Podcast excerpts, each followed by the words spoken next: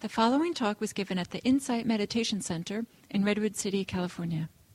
Please visit our website at audiodharma.org. Acting. um, well, good morning. And uh, very nice to sit with you and practice with you. It's um, it's unusual for me to get up as early as I got up to and, and come over here and and but it was so sweet. I mean, there was like you know, I'm usually up around six thirty, but I don't take my kids to school until eight, and I got up at four thirty to leave at around five twenty and come here, and it was like, of course, it was dark and quiet and just magical. It's, you know, and I thought, why don't I do this every day? And then I, now that I'm feeling sleepy, I realize why. oh, that's why. um, earlier in my practice, and I, I was uh, spending time um, at the Berkeley Zen Center a lot. Uh, some of you might be familiar with um, Berkeley Zen Center, but like a lot of Zen centers, they offer daily meditation. So just uh, just six days a week, there's public meditation, and it's at 5:40 in the morning. And um, you know, there's various reasons why it's historical reasons and some maybe dharmic reasons why it's why it's that early, but it's at 5:40 in the morning, and I was living in San Francisco. So to get to Berkeley by like five, or, you know, and also in Zen, they close the door. so you can't just kind of trickle in. They don't lock it, but they close the door and you're kind of, so you really need to be there by 5.40. And so I'm trying to remember. I think I would have to leave the city at around, I mean, of course there was no traffic, but still leave the city by 5, five or something, or ten to five. And I did that for a few years, and it was so sweet. I mean, there was something just so. Um, it really felt to me like the meditation began as soon as I woke up. You know, and I would kind of, you know, have a very minimal routine, and but just going and getting in the car and kind of this know, some quality of presence that carried it. So by the time I got there, it was like, okay, bring it on, ready. um, so anyway, this these these days, these full days of uh, practice uh, are special to me, and they remind me of that. And um, I think that was one reason why I wanted to suggest this theme of just as it is. You know, in that sometimes when we can think when we have a whole day to meditate, you know, we're supposed to be getting somewhere. you know, we have various ideas, various ambitions about what good practice is supposed to look like. You know, and it's it's quite uh, true that the picture we have of practice, the picture we have of meditation, what we think meditation is about, what we think the goal of meditation is, this determines a lot. This determines how we practice, and this determines how we relate to our practice. So if I have this idea of I'm going to sit for a day and going to solve XYZ problem or finally get to that special state of calm or bliss or something that I've read about or I think about, or at the very least, you know, something's going to happen. um, the practice of just as it is is like, in a way, it pulls the rug from under that, under, underneath these ideas. Um, it's like, you know, it's, it's sort of the opposite of what we want. We come to practice because um, we want something to happen. We want something to change. And to, to be met with the request and the practice of to, to be with ourselves as we are, to be with life as it is, it's sort of like, what? What? You know, why? Why? Um, and I think, but this is, this is the radical aspect of Buddhist practice, of Dharma practice, that it's, it's, it's pointing to a kind of freedom and pointing to a transformation that uh, involves allowing everything to be as it is, uh, life, life as it is. Um, and the, the Dharma, the Buddhist tradition, has a lot to say about life as it is. Um, this is a this is a haiku that I found last night from Basho.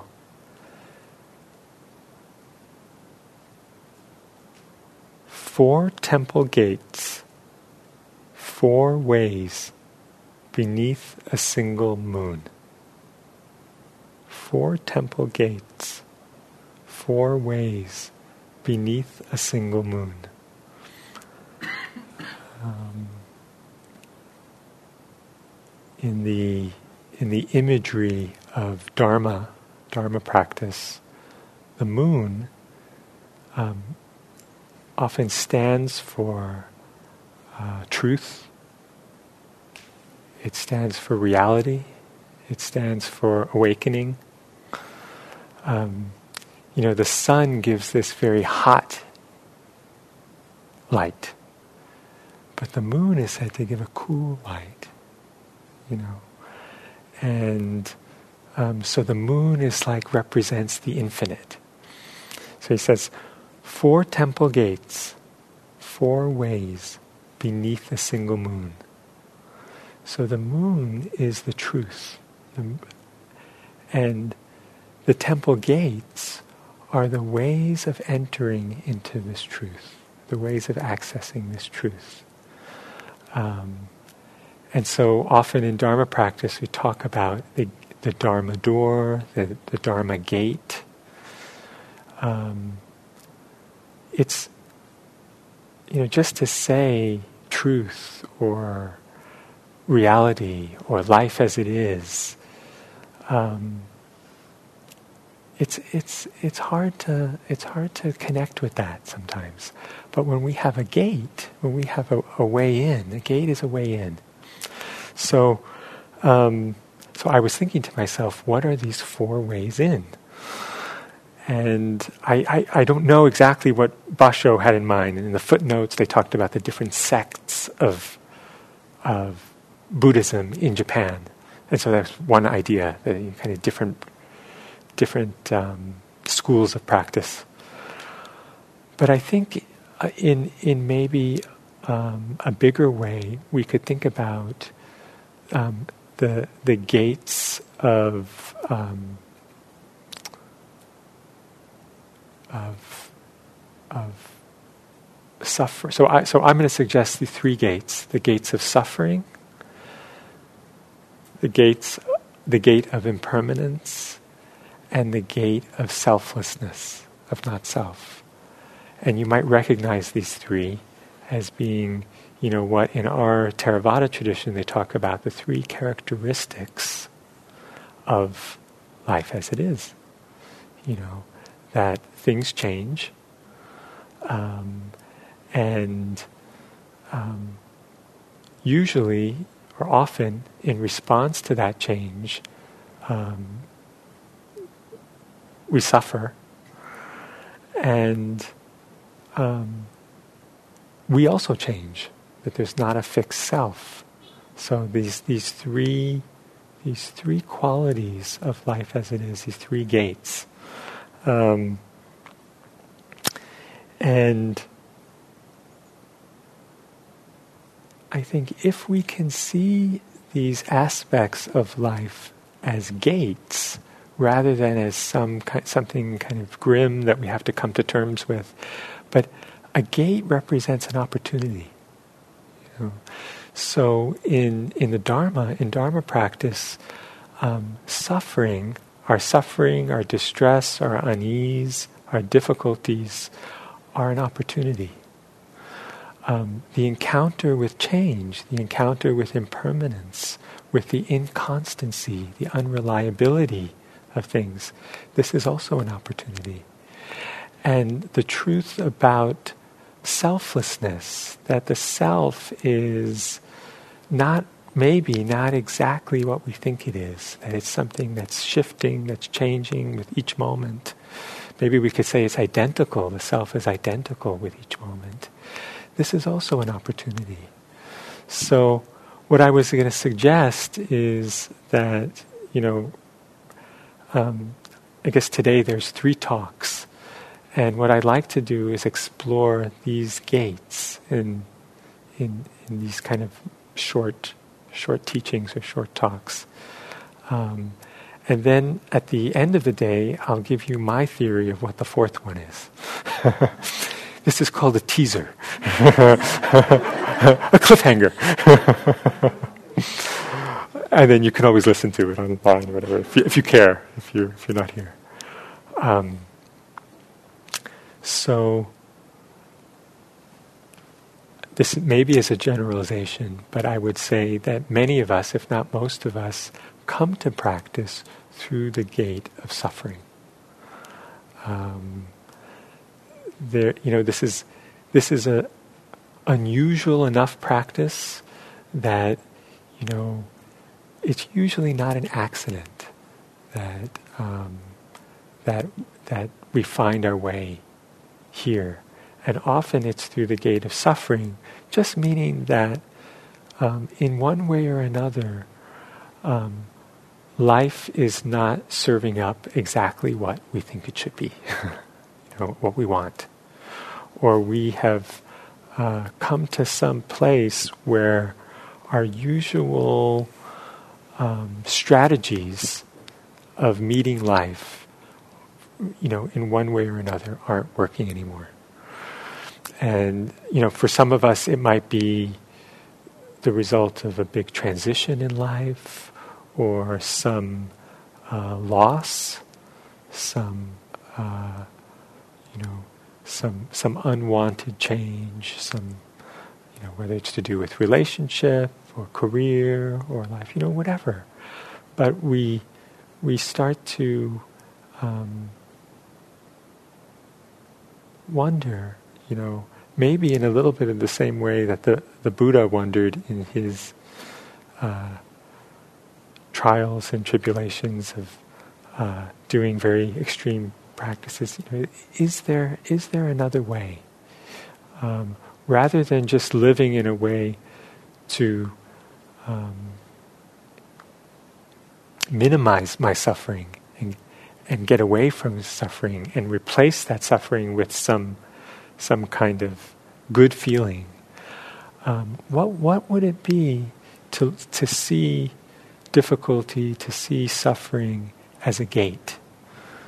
Um, and so in in practice, um, suffering is given a very important place. Uh, some of you might be familiar with the Four Noble Truths. Well, the first of these is the truth of dukkha, the truth of there is suffering. Um, that life is in maybe in its deepest uh, level is never going to be exactly what we want it to be. You know, and and you know, what what is it? How can I live? How can I be happy? How can I be peaceful um, in in light of this truth? Um, so, with each of these gates, what I wanted to suggest is that there is a practice associated with the gate, and then, you know, I don't know if we can say it's the result or something, but it's something to look for. And I would suggest with with um, to, to enter the gate of suffering is to first of all to acknowledge that there is suffering, that there is difficulty, um, and that it's not a mistake.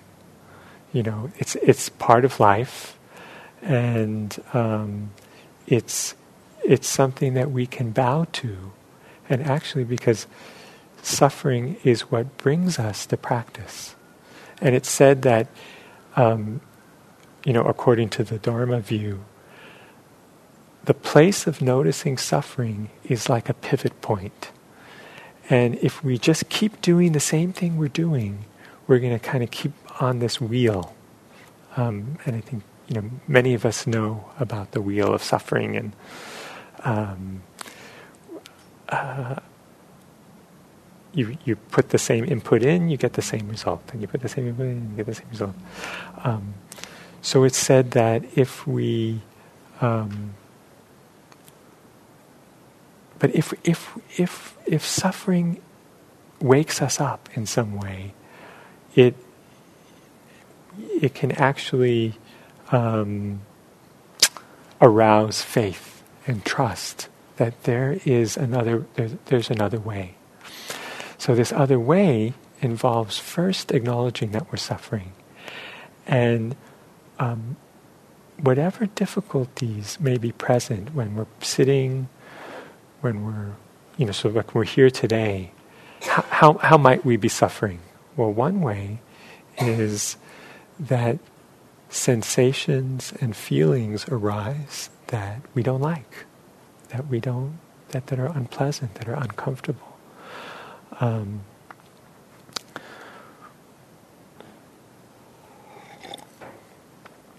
one of the ways that practice is designed is that it's designed to help us to learn to um, coexist with our difficulties. Um, you know, sitting in the meditation posture, sooner or later, we're going to get bored, we're going to get uncomfortable, we're going to get impatient, we're going to get frustrated. And the question is, what do we do? What do we do with that? If we're going on this cycle of suffering, well, we're going to distract ourselves. We're going to soothe ourselves the way we soothe a puppy or a baby or something. Oh, yeah, here, have a cup of coffee. Have a this, have a that. I mean, I know this very well myself. Um, but the request of practice is actually to stop for our suffering and that there is a value, that there is a beauty, there's a wisdom in in including, meeting, touching this difficulty with awareness. So can I breathe with it? These feelings, these unpleasant feelings, these unpleasant memories, unpleasant whatever.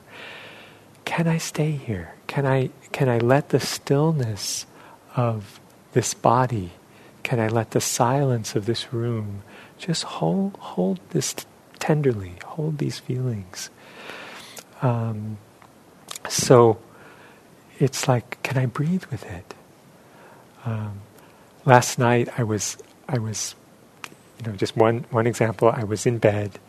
I thought, oh, good. I'm gonna. It was about eleven to ten thirty, which is a little bit earlier than I usually go to bed. I thought, okay, I'm gonna go to bed early and be really well rested and wake up at you know, 4.30, you know, you know, and,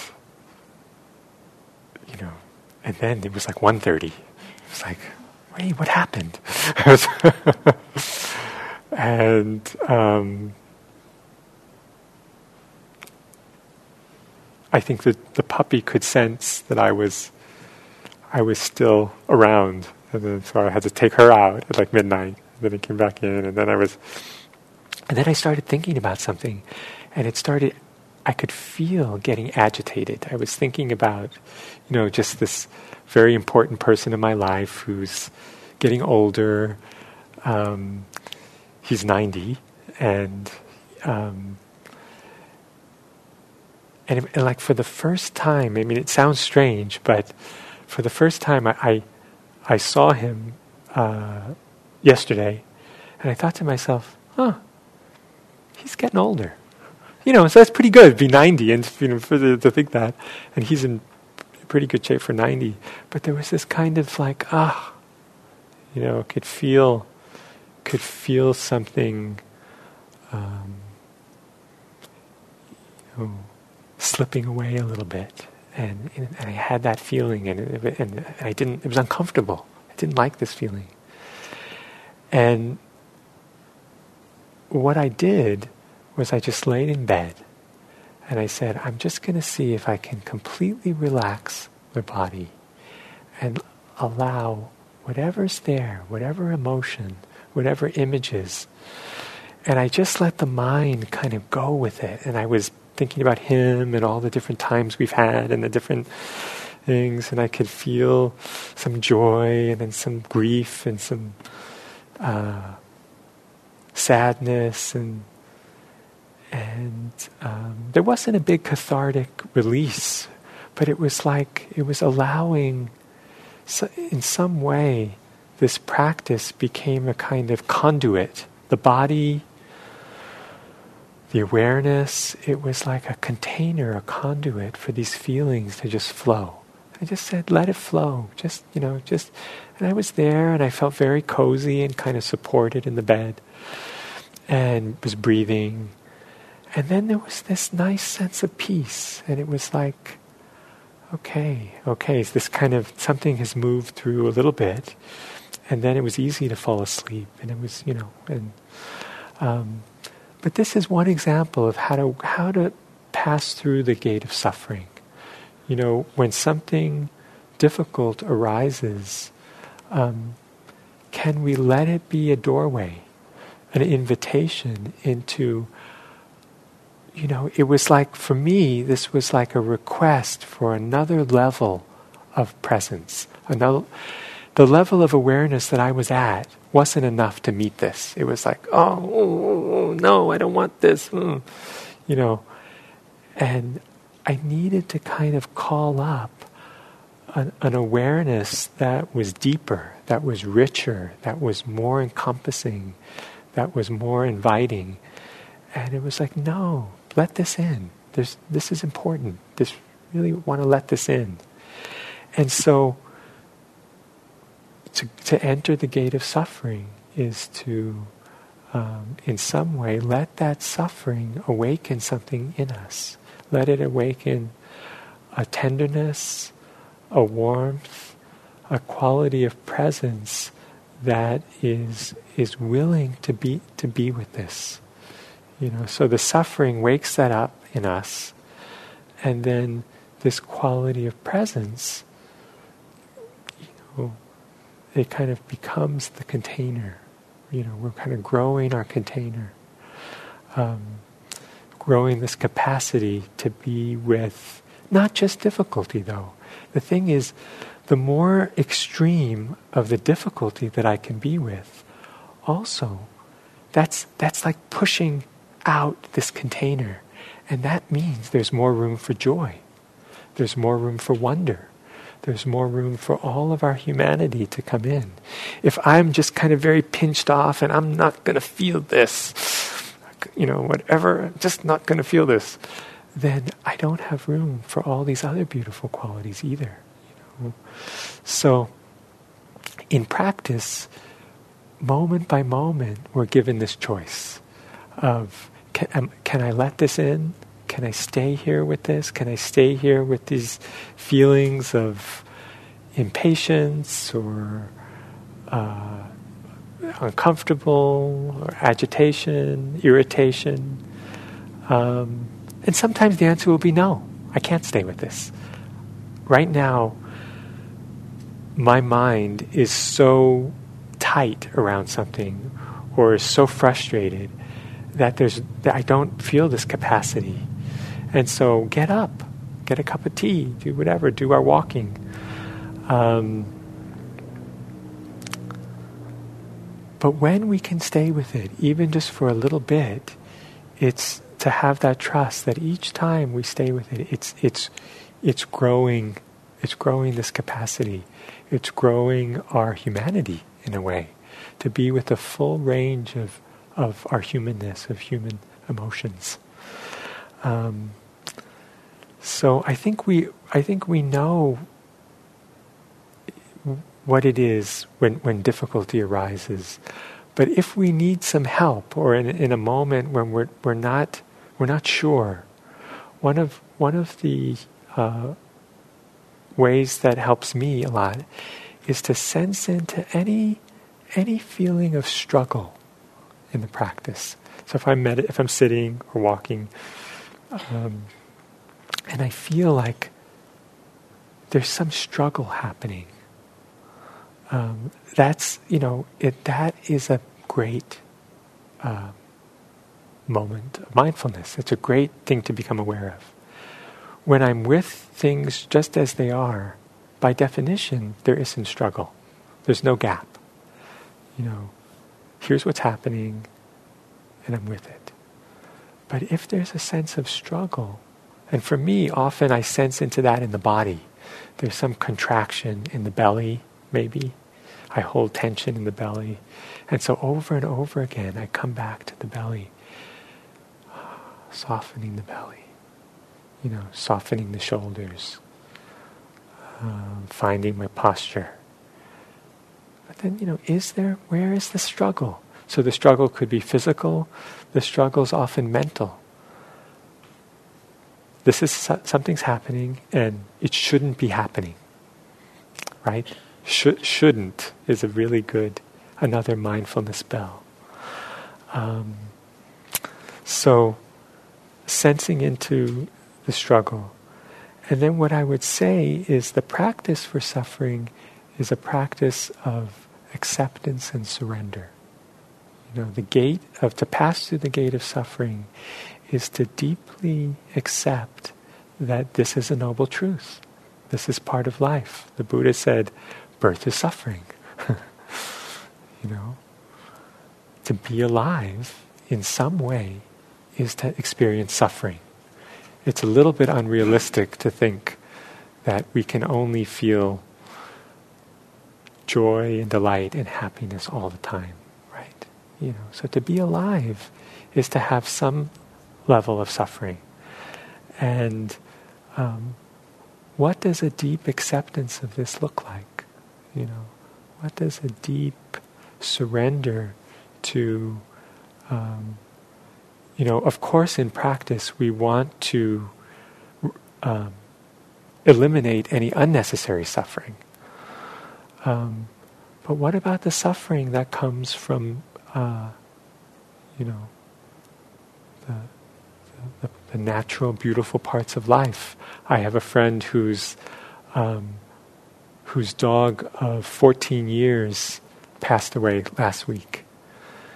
And he was saying, it's like, you know, it's, it's, it's not such an original observation, but it, it really came home to him that the price of love is suffering. The price of love is, is feeling that loss. And while he wouldn't he wouldn't give up those 14 years of love. He also felt, my God, this hurts so much. I don't know if I want to love like this. You know, get another pet or get another dog, or you know. But this is a this is a part of the calculation that we're in this human world of relationship, of attachment, of care. Um, those of us who are parents, you know, what is it to love a child? And how that you know that kind of attachment. Those of us we have parents. We have partners and friends and um, so um, you know a deep a deep acceptance and surrender to me means that we have to take life whole we can't just have the love and the attachment and the joy without the suffering. You know, it's like it, it comes as a piece. And what is it to hold all of this with kindness for ourselves, with compassion? Um, and what I would say is that um, I don't know if this is always the result, but through through a practice of deep acceptance and deep surrender to life as it is can can bring um, its own form of peace, its own form of deep ease and, and deep understanding and deep well being that um, this is the way it is. And um, I'd rather be awake. I'd rather be um, present and hold all of what life has and hold all of who I am. Um, and, and there's a wonderful peace that can come from that. It's not the peace of, it's not a brittle peace of trying to just keep my little oasis of calm. And I don't want to hear any bad news because that's just going to kind of, you know, I know that, I know that temptation or that in, feeling. Um, but it's the peace that comes from um, deeply engaging in life on its own terms. And what a relief. I don't have to keep strategizing and trying to get away from this. And um, it's okay to be to be here and to be part of this and to, and to just simply feel what I'm feeling. So th- this is going through the gate of, of dukkha, of, of suffering. Um, so thank you very much. Uh,